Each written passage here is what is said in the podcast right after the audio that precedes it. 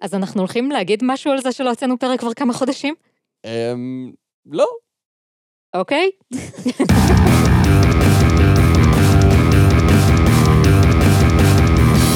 שלום לכולם, אני גל, איתי נמצא עם חגי. היי, וליבי. היי. למזק, למה זה קיים? המקום בו אנחנו שואלים את השאלה שהיא השם שלנו. והפעם, המפתח. חגי, המפתח. למה זה קיים?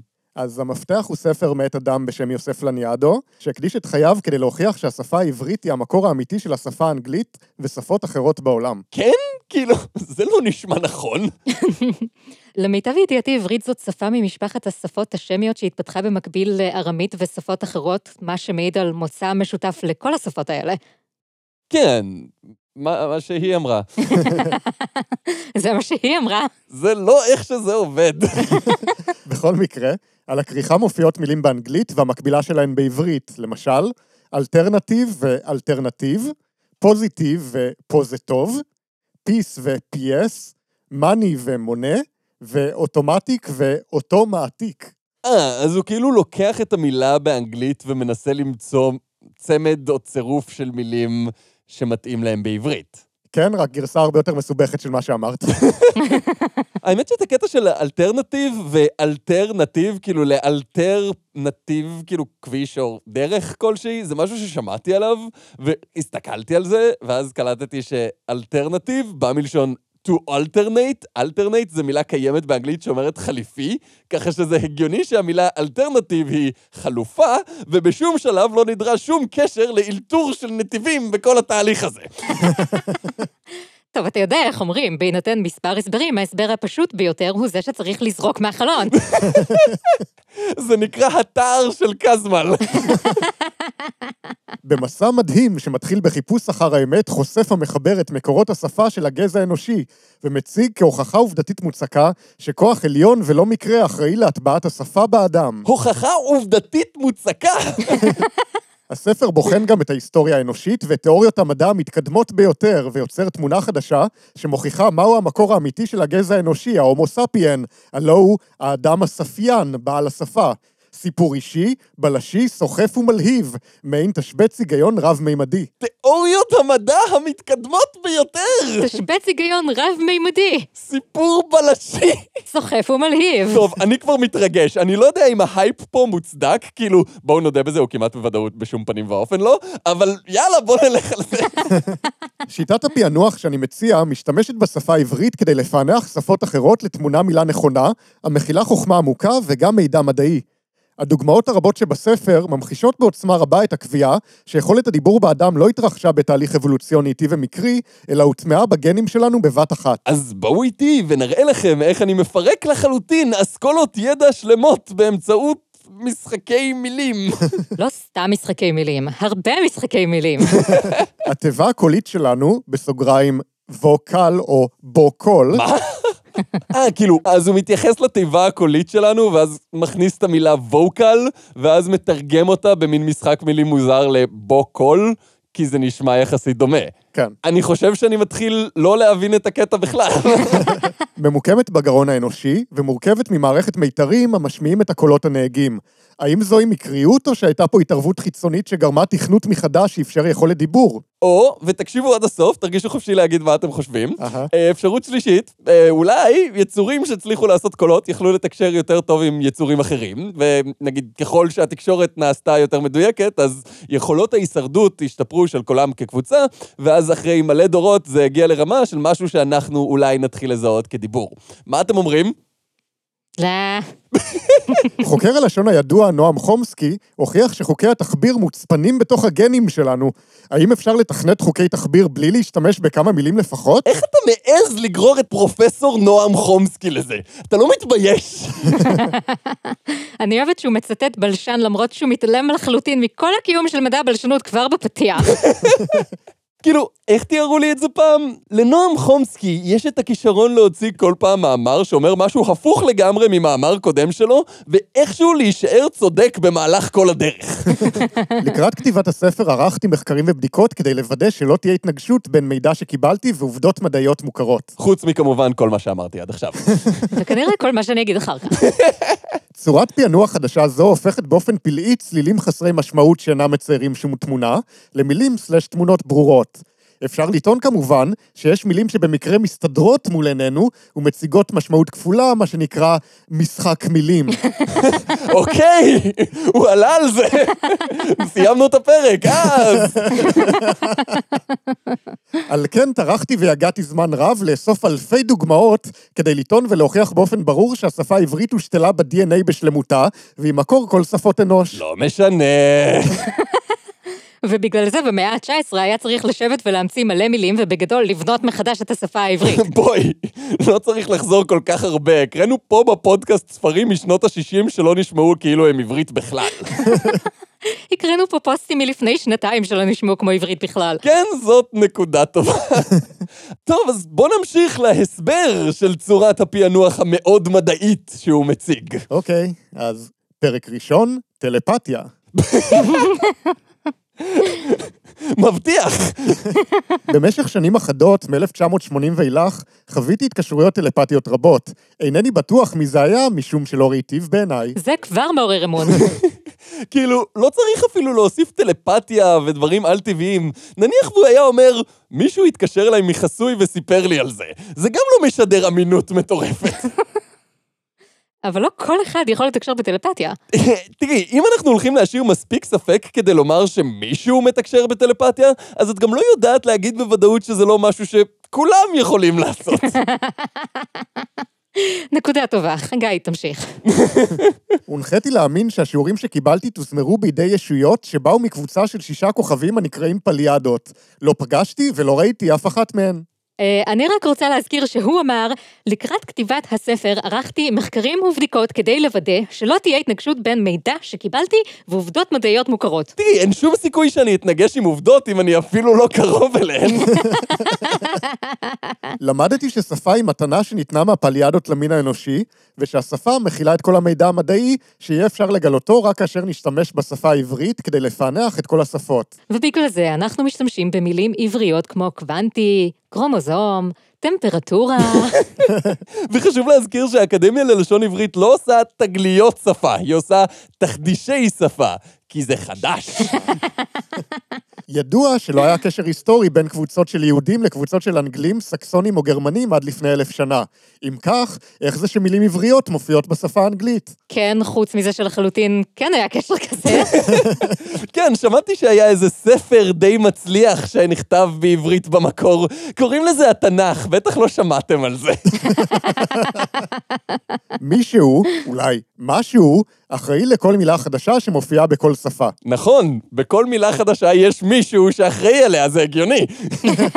וזאת כדי שהמילה החדשה תהיה נכונה תמיד בעברית. מה? אוקיי. מכך משתמע שיש לפליאדות יכולת לתקשר איתנו באופן טלפתי וללחוש באוזנינו כל מילה חדשה. משתמע, ידוע, אתה שם את המילים האלה במשפט שלך, הן לא עושות מה שאתה חושב שהן עושות. הטלפון הסלולרי שאני משתמש בו הביא אותי להבנה שייתכן שיש במוחנו מין טלפון אורגני שמאפשר התקשרות טלפתית. אם זה נכון, אז יש ישות פליאדית שכבר שנים שולחת לי אימוג'י של קקי. צורה כזו של קבלת מידע אלוהי הזכירה לי תמיד את מחלת הסכיזופרניה, את אלה ששומעים קולות. אחר כך גיליתי שיש הבדל גדול בין תקשור בטלפתיה ובין שמיעת קולות. אה, יש לסכיזופרניה המון גילויים וסימפטומים, שהזיות זה רק חלק קטן מהן. אך, איזה מילה יפה זה בעברית, סכיזופרניה. כנראה הוא התכוון לומר שסעת.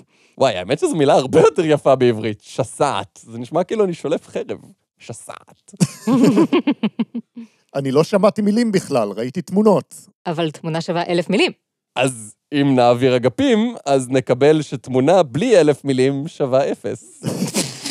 בזמן קבלת המידע נהניתי מחום נעים מאוד שהציף אותי ממקום כלשהו מעליי. הרגשתי עקצוץ בעורי, כאילו דגדגו אותי קרני האור מעליי. שמש. קוראים לזה שמש. מצאתי את עצמי מחייך מאוזן לאוזן ואומר, זה ברור כל כך, זה כל כך מובן מאליו. מכת שמש. קוראים לזה מכת שמש. בכל מקרה, בשנת 1991 הוא שומע במקרה על אישה בשם ברברה מרסיניאק, שטוענת גם היא שהיא מתקשרת עם הישויות מהפליאדות, ואז הוא יוצר איתה קשר. אוקיי, זה התפתחות בעלילה. שאלתי את ברברה שאלה שהטרידה אותי מזמן, מה עושים הפליאדות פה אצלנו? מה הם רוצים? ברברה צחקה. הפליאדות אמרו לה שהם נמצאים בכדור הארץ כדי למצוא את המפתחות אל הספרייה. כאשר לחצה כדי לקבל הסבר מפורט יותר, נהנתה בסירוב. לפחות ברברה מכבדת את ההסכמה הנלהבת של הישויות הפליאדיות, והם אומרים לה לא, אז היא לא לוחצת. כמה נוח. להפתעתי הרבה הבהב במסך שבמוחי פלי-אד או פולי-אד, אני לא יודע, זה אף פעם לא מנוקד בספר, אני אף פעם לא יודע איך לבטא דברים. העיקר שזה חד משמעי, ובא מישויות מלמעלה. המילה באנגלית, אמרתי, מורכבת משלוש מילים עבריות. פלי-אד שמובנן, הדיבור הוא עדי. שנינו פרצנו בצחוק. הפליאדות בחרו לקרוא לעצמם בשם שמעיד על פעולתם החשובה ביותר, לשתול, בסוגריים install, אין שתול, שפה בבני אדם. להשתיל בעין, עין סטול install, מה? כל מי שישתמש בשפה העברית לצורך פענוח השם פליאד יבין מיד את הפשר. מוזר, כי אני דובר עברית כבר לא מעט שנים בשלב הזה, וגם עכשיו לא לחלוטין הבנתי מה הוא רוצה ממני. ליבי, את הבנת. לא. חגי? האמת שלא לגמרי. מאזינים? לא? שולה כרמלי אולי? אמצעי רטורי שהמצאתי עכשיו? לא? אוקיי, כנראה שלא כולם, אם ככה. ברברה הזמינה אותי לאחד מערבי התקשור שהנחתה. לראשונה פגשתי קבוצה של אנשים שכולם מאמינים בקיומם של הפליאדים. הייתי נרגש, אך גם שמרתי מרחק. נשמע חכם.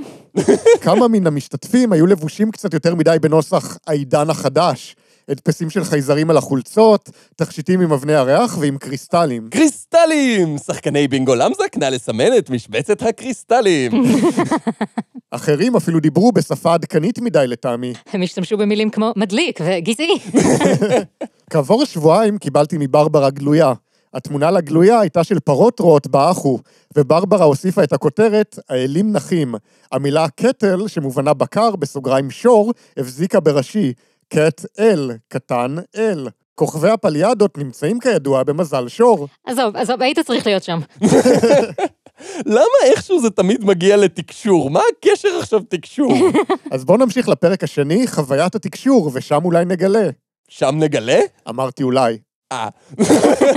המוח שלי חווה שמחה שלמה, כוללת. ראשי מלא באנרגיה גבוהה.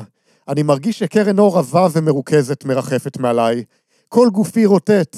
הרטיטות נעימות מאוד, מתמשכות, גובהות בגלים. אני מרגיש שקצוצים בכל גופי. באופן מילולי אפשר לומר שאני מוטען באנרגיה. כאילו, לא רק שאתה משתמש במטאפורה של אנרגיה, שגם ככה אנשים לוקחים הרבה יותר מדי מילולית, אתה גם לוקח צעד אחד קדימה ומדגיש שזה באופן מילולי, שלא יהיה צל של ספק. תראה, אפשר לומר שהוא מוטען באנרגיה, אפשר גם לומר הרבה דברים. נקודה טובה, חגי תמשיך. האור הזה מענג מאוד. אני נהנה כל כך, וכל מה שאני מסוגל לחשוב הוא, וואו, וואו. דגדוג אחד ארוך ומענג במיוחד עובר בכל גופי, ולאט לאט נעלם. הכל נעלם, ואני לבד. עכשיו אני רגוע, מנגב את דמעותיי, מציץ החוצה ובודק. האם מישהו בחוץ שמע אותי צועק? אנחנו עדיין בספר שמדבר על בלשנות אלטרנטיבית? כי זה נשמע כאילו עברנו למשהו אחר לגמרי. במהלך כמה מהתקשורים הרגשתי מתוזמר עם העולם. אם להיות גלוי לב, עליי להודות שפעמים רבות הייתי משוכנע שאני... המשיח. טם טם טם! אחרי הכל קיבלתי מסרים הנוגעים לסוד התיק בין אלפי שנים. היו פעמים שציפיתי לקבל כוחות על טבעיים שיאשרו שאני הוא הנבחר. זה לא קרה. ההפך הוא הנכון. אז לא קיבלת מסרים? לא, הוא לא קיבל כוחות על. זה לא סותר. במהלך ההתנסות האישית שלי חוויתי תחושה גופנית שאני רוצה להגדיר אותה כבזט. בזט. כן, הוא מאיית את זה. ב' מקף ז', מקף ז', מקף ט'. בזט. בדיוק. אוקיי. כל תשובה לשאלותיי לוותה בדרך כלל באותה תחושה של בזט. הכרתי עוד כמה אנשים שהייתה להם חוויה דומה, כולנו כינינו הרגשה זו בזט. ידיד שבא לבקר ולא ידע דבר על הבזט, ביקש לשבת בחדר אחר מכיוון שהרגיש שיש משהו מוזר בחדר הזה. מישהו, הוא אמר, מישהו מוזר בחדר הזה. התחלתי לחשוב על מילים שאינן מופיעות בכתבי הקודש, מילים מן ההיסטוריה. המילה אמריקה, עמי ריקה, בסוגריים לפני קולומבוס. כן, כי כמו שכולנו יודעים, לפני זה אף אחד לא גר שם בכלל, אף פעם. שמו של קולומבוס, כל עם בו יש. אמריקה כמקום מושבם של עמים רבים. שהיו שם לפני שהוא הגיע. ואז הוא הגיע עם כל החברים שלו, ואז קרה משהו, ועכשיו יש שם עמים אחרים לגמרי. איזה קטע. כשתקפו היפנים את פרל הרבור ב-1941, היו קריאות הקרב של האמריקנים אנקל סם, ענה כל שם. בתגובה הגיבו היפנים בקריאות קרב משלהם, תורה תורה, או תורה תורה. התחלתי לראות עברית בכל מקום. הוא מודע לזה שהדוד סם הוא דמות שמסמלת את הממשלה בארצות הברית, כן? זה לא שמע ישראל של האמריקאים. מכיוון שהרגשתי קדוש ומוגן, חשבתי גם שיש לי כוחות מיוחדים. על כן החלטתי לנסוע ללייק טאהו לבדוק את מזלי. נכנסתי לקזינו ומיד חיפשתי סימנים. על אחת ממכונות המשחק היה מוטבע המספר 1026. 1000 הוא האות א', 26 יהובה. האם ייתכן מסר חזק יותר? כן. אפילו כמה. אפילו הייתי אומר רובם. ובכן, הזנתי את המכונה באין סוף מטבעות של 25 סנט, והפסדתי 100 דולר. שלא היו שווים כלום בשלב הזה, כי יצרתי אינפלציה אינסופית באמצעות מטבעות ה-25 סנט שלי. בדרכנו החוצה שמענו מטבעות נופלים ברעש גדול, ואת צעקותיה הנרגשות של גברת זקנה שעמדה מול המכונה שמספרה 1026. חזרנו הביתה בשתיקה. עכשיו זה, זה סימן. את סתם רוצה שהוא ימשיך לשתוק. עלית עליי. חגי, אתה הבטחת לי פה הוכחה עובדתית מוצקה. כאילו, בינתיים כל מה שאני שומע פה זה על הימורים ואינדיאנים, ועד עכשיו לא הבנתי כלום. טוב, אולי תבין אחרי שנקרא מהפרק השלישי, שפה ואיך לפענח אותה. אמרת אולי? אמרתי אולי. אה, אילו התבקשתי להגדיר את תגלית השפה במונחים מדעיים, הייתי מגדיר אותה כך: כדי למצוא את השם העברי בכל השפות, בכל מילה, עלינו להעלים, או eliminate, להעלים את... זה אפילו לא קרוב. תראה, הם לא כולם יכולים להיות טובים. אם הם קוד שנשתל בגנטיקה שלנו על ידי ישויות על, הייתי מצפה שדווקא כן כולם יהיו טובים. נקודה טובה, חגי תמשיך. להעלים את הרעש הסטטי שהוא הניקוד ואותיות ה-AV. לאחר מכן עלינו לבדוק את החלקים התת-אטומיים במילה, את העברות. אז הוא רוצה לבחון הברות, אבל הוא רוצה לעשות את זה בלי אותיות ה-V שהן בגדול מה שמגדיר הברות ממה שאני מבין. נקדת וחגת המשך. כאשר נבללה השפה העברית, העברות לא נבללו. המילה הברה באנגלית היא סילאבל, או זה לא בלל. מה? זה לא דומה אפילו. זה לא בלל, זה לא סילבל. מה? עלינו לחפש את הדמיון גם בתמונה שהמילה לועזית יוצרת, ולא רק בצלילים. לדוגמה, המילה באנגלית פאניש, שמובנה עונש, מפוענחת כפה עונש. אז גיבור העל, פאנישר, אם ככה, מפוענח בתור פה עונש ער, כי זה ידוע שהוא סובל מנדודי שינה. הביקורת הגדולה ביותר על המילים המפוענחות היא שהן נראות לפעמים מסורבלות ולא מדויקות. ביקורת זאת מוצדקת. תודה רבה, זה הכל, אנחנו היינו למזק, אל תשכחו להיכנס לפטריון שלנו ו... אילו היה פענוח ברור יותר, אה, היה סוד השפה הזה מתגלה בקלות. רק שלא יהיה ברור מדי. השפה העברית נבללה בכוונה תחילה בשיטה שקשה להבחין בעקיבות שבה, וזאת כדי שסוד הבלילה יישאר גנוז במשך אלפי שנים. בא לי קרפ. כי יש בזה בלילה? כן. זה יותר הגיוני מכל מה ששמעתי עד עכשיו. כשביקשתי מבני שי להפסיק להציק לי כי אני עסוק, השתמשתי במילה האנגלית ביזי. שי ענה בחיוך שובב, מה, אתה ביזי? בסוגריים דבורה מזמזמת?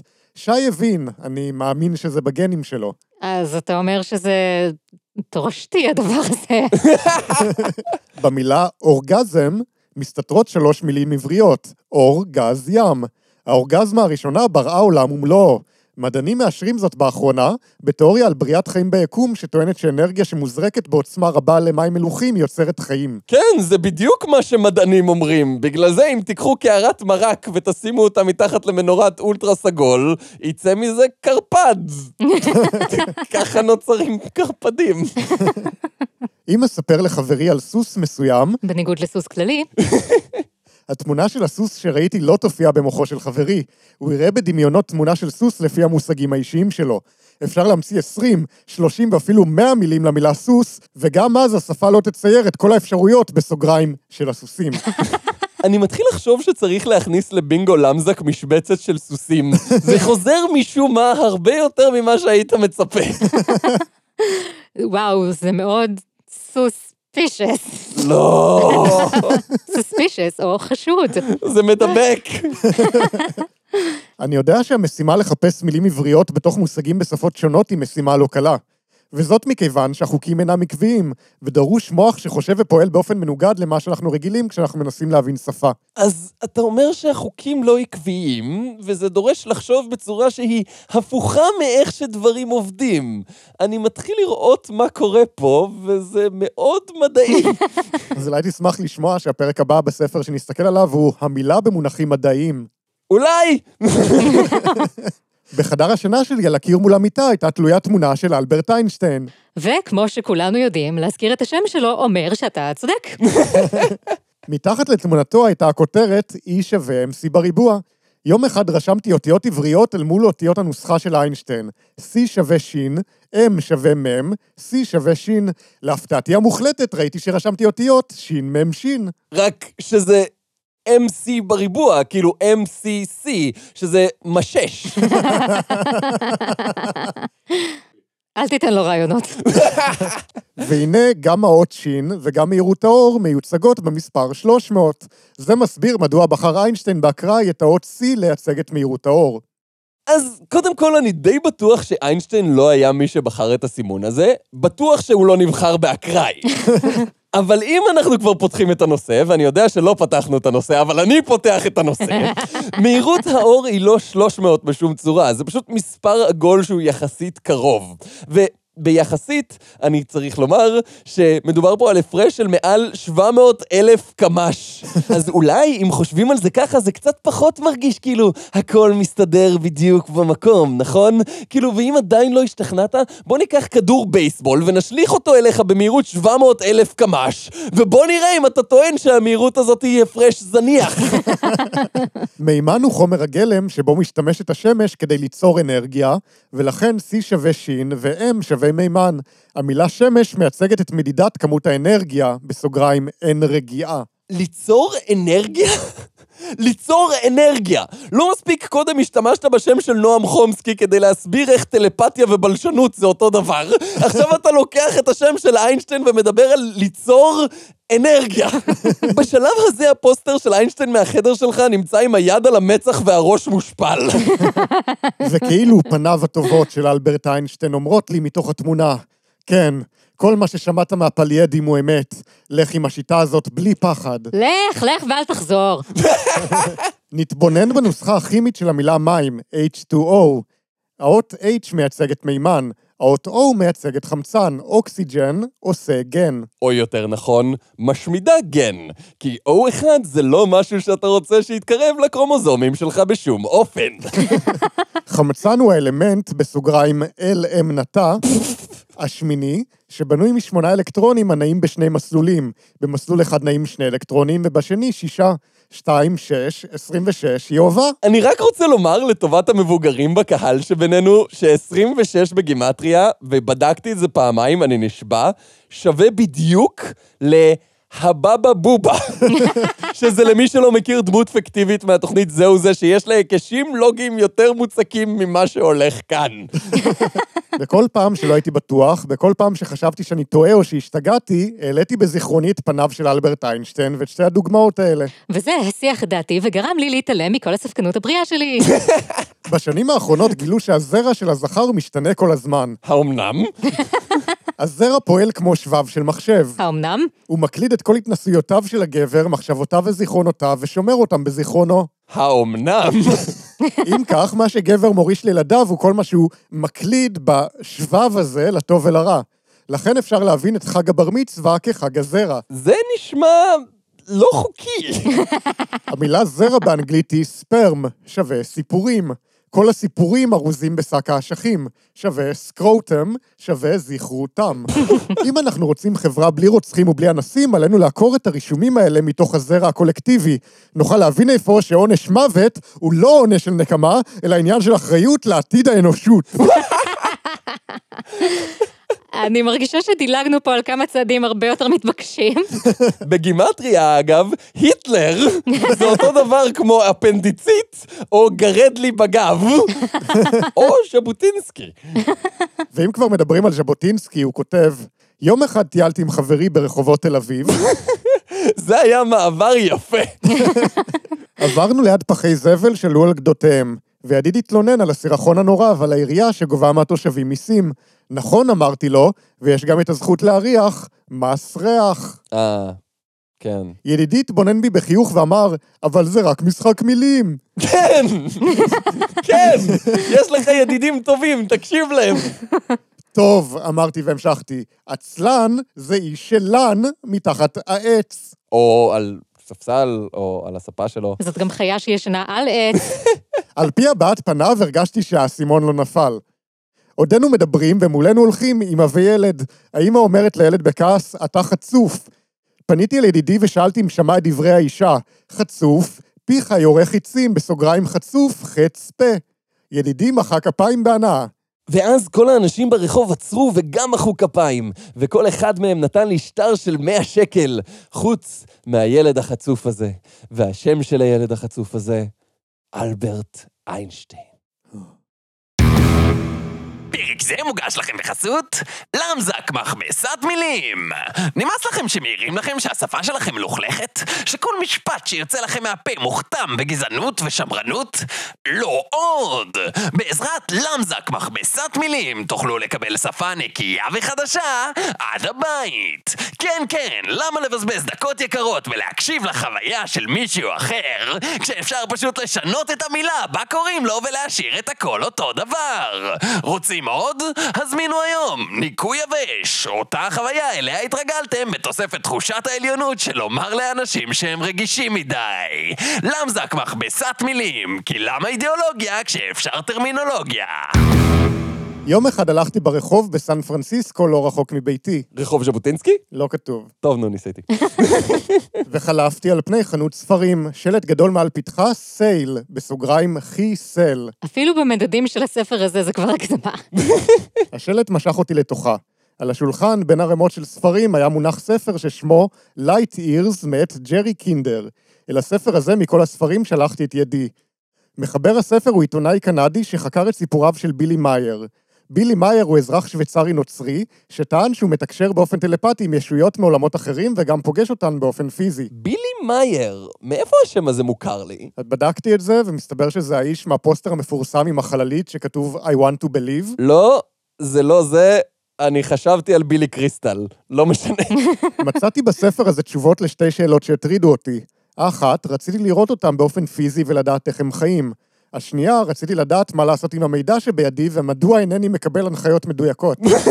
אני יכולה להגיד לך הנחיות מאוד מדויקות מה אתה יכול לעשות עם המידע שבידיך. בילי מאייר סיפר שאנשים מעולם הפלאד תקשרו איתו באופן טלפתי, ואחת מהן, אישה בשם שם יש, סיפרה לו על חיים בפלנטות אחרות ועל העבר המשותף של בני המים, בני כדור הארץ. על פי בילי מאייר, משך חיי הפליידים מגיע עד אלף שנה. שם יש עצמה היא צעירה בת 330 שנה. הפלנטה שלה, עיר אה, קטנה במעט מכדור הארץ, וחיים בה קצת פחות מ-500 מיליון אנשים. רגע, חיים שם אנשים בנוסף לפליאדים, או שהוא פשוט מערבב בין אנשים לפליאדים? אני לא יודע, ואני לא בטוח שהוא יודע. אוקיי. אתה אומר זה לא המקום לשאול שאלות כאלה. לא. הפלאדים הם אנשי משפחה חמים וקרובים זה לזה. הם מגיעים לבגרות בגיל 13 בערך ומתחתנים רק לאחר שהשלימו את לימודיהם, בגיל 70 בערך. אה, אז הם עתודאים. אין ממשלה בעיר אה. יש להם מה שמכנים מנהיגים רוחניים. המנהיג הרוחני החשוב ביותר הוא אורלפט. הורלפט. הורלפט, כן. קליט.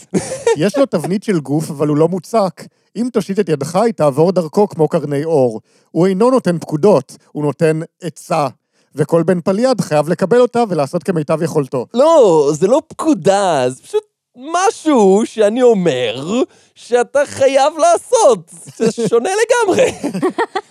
לשאלה מדוע אנשי הפליידות אינם מופיעים בכדור הארץ ומתקשרים עם הממשלות, הם נתנו את ההסבר הזה. אם נתגלה לפני ההמונים, יש סכנה שיסגדו לנו כאלים, ואנחנו לא אלוהים שלכם. כמו כן, יש סכנה שיפרצו היסטריה המונית ובלבול שיגרמו הרס. בשלב הזה, עם כל מה שהולך בחדשות בשנים האחרונות, אני בספק אם זה כבר יפריע למישהו. כאילו, מה זה, עוד מגפה? עוד מלחמה? אה, חייזרים, כבר פחדתי. אתה נבחרת כדי להציג אמת, לכן אתה מודרך ומוגן. אנחנו מתקשרים לאנשים נבחרים שיועדו לכך כבר מרגע הזיווג של הוריהם. בילי מאייר מספר על שלוש שתקשרו איתו, אסקט, צפת ושם יש. שם יש הופיע באופן פיזי כאישה בעלת עיניים כחולות, פה קטן ושיער ארוך כעין הענבר, הגולש עד מותניה. היא באה לקראתו ונגעה בו, והם טיילו יחד ודיברו. שם יש דיברה גרמנית רהוטה.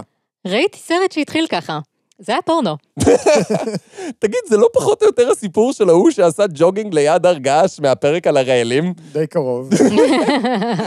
המרחק בין כדור הארץ למערכת הפליידות הוא 500 שנות אור, אבל הפליידים יכולים לנוע במהירות של פי מיליון ממהירות האור. שם יש מספרת שהיא נוסעת שבע שעות בלבד מהפלנטה שלה לכדור הארץ. אוקיי, אבל כמה זמן היא מחפשת חנייה? לאחר שגמרתי לקרוא את הספר, שאלתי את עצמי, האם בילי היה יכול להמציא את הסיפור? ברור שלא. אנשים לא סתם ממציאים סיפורים. זה לא שאפשר ככה להמציא פנטזיה מהראש שיש בה מדע שהוא בדיוני לגמרי. השם עיר אה נשמע עברי מאוד. גם השמות האחרים כמו שפת ושם יש מעידים על מקור עברי. בילי מאייר מסביר שהמדריך הרוחני, אורלפט, הוא אור האל פתא. בספר ליקוטי מוהר"ן מצביע רבי נחמן על כך שהשם תהילים, מספרו בגימטריה 485 או פתא. לכן הסיפור של בילי מאייר נשמע מהימן. זה לא נכון. עכשיו, זה המקום לעצור רגע ולצטט מוויקיפדיה. כן? באמת? זה? עכשיו אנחנו עוצרים ומתחילים לצטט את ויקיפדיה? כן. בכל מקרה, אחת הראיות החזקות ביותר נגד מאייר היא תצלום מטושטש של אחת החוצניות לכאורה, שלטענתו של מאייר ביקרו אותו. תצלום זה התגלה בהמשך כזיוף אשר נוצר על ידי צילום מסך הטלוויזיה בעת ששודרה תוכנית הבידור של דין מרטין. החוצנית לכאורה היא למעשה זמרת אמריקאית בשם מישל דה לפייב.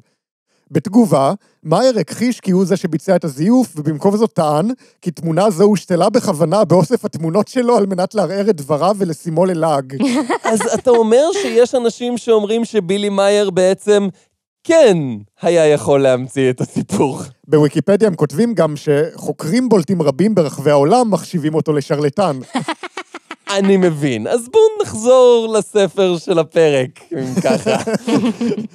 מצאתי מילים רבות מאוד שמופיע בהם צירוף האותיות פ"ת או פ"ט. ישו נשלח על ידי הפאדר, פת אור, הנחש שפיתה את חווה, היה אביו של בנה הראשון של חווה. פוטו, שפירושו צילום, מרמז על בצלמו. כן, ככה בחרו את המילה צילום, מלשון שהיא תופסת את הצלם של המושא. אוי, גל, אל תהיה כל כך נאיבי. נקודה טובה, חגי, תמשיך. וכמובן טלפתיה, שהיא שיטת התקשורת שלו. המילה נחש נקראת גם ניחש. המילה ניחש מובנה פתר. זה שאתה חושב שהמילה ניחש מובנה פתר, מסביר לי המון על מה שהלך פה עד עכשיו. המילה האנגלית פייטל, שמובנה מוות, כוללת את השם פת. כך גם המילים faith ו-path ועוד מילים רבות. עובדה מעניינת בהקשר הזה, היא שבמחקר שנעשה בישראל גילו שיש רק שתי אותיות שהקוף אינו יכול לבטא, פ' ות'. אוקיי, תעצרו הכל, אני רוצה לפגוש את הקוף שיודע להגיד את השם שלי.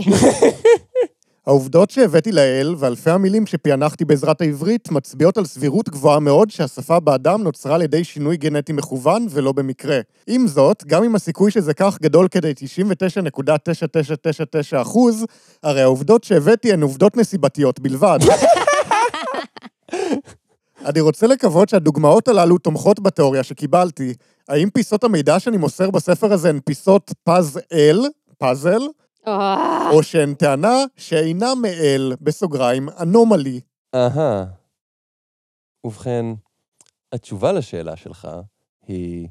אז, חגי! המפתח. למה זה קיים? כי למזק זה לם, שזה טלה, וזק, שזה זכריה, אז uh, אני חושב שכולם מבינים מה זה אומר.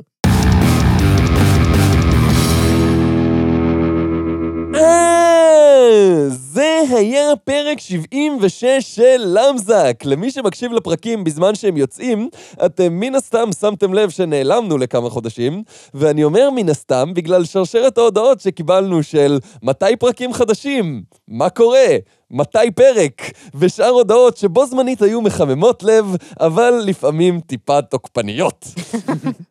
בכל מקרה, חזרנו, זו הייתה פגרמזק רגילה לגמרי כדי לטעון מצברים שניסינו להכריז עליה בפרק האחרון לפני הפגרה, אבל ההקלטה שלו נכשלה בגלל בעיה טכנית והיינו צריכים לזרוק את כל הקבצים לפח.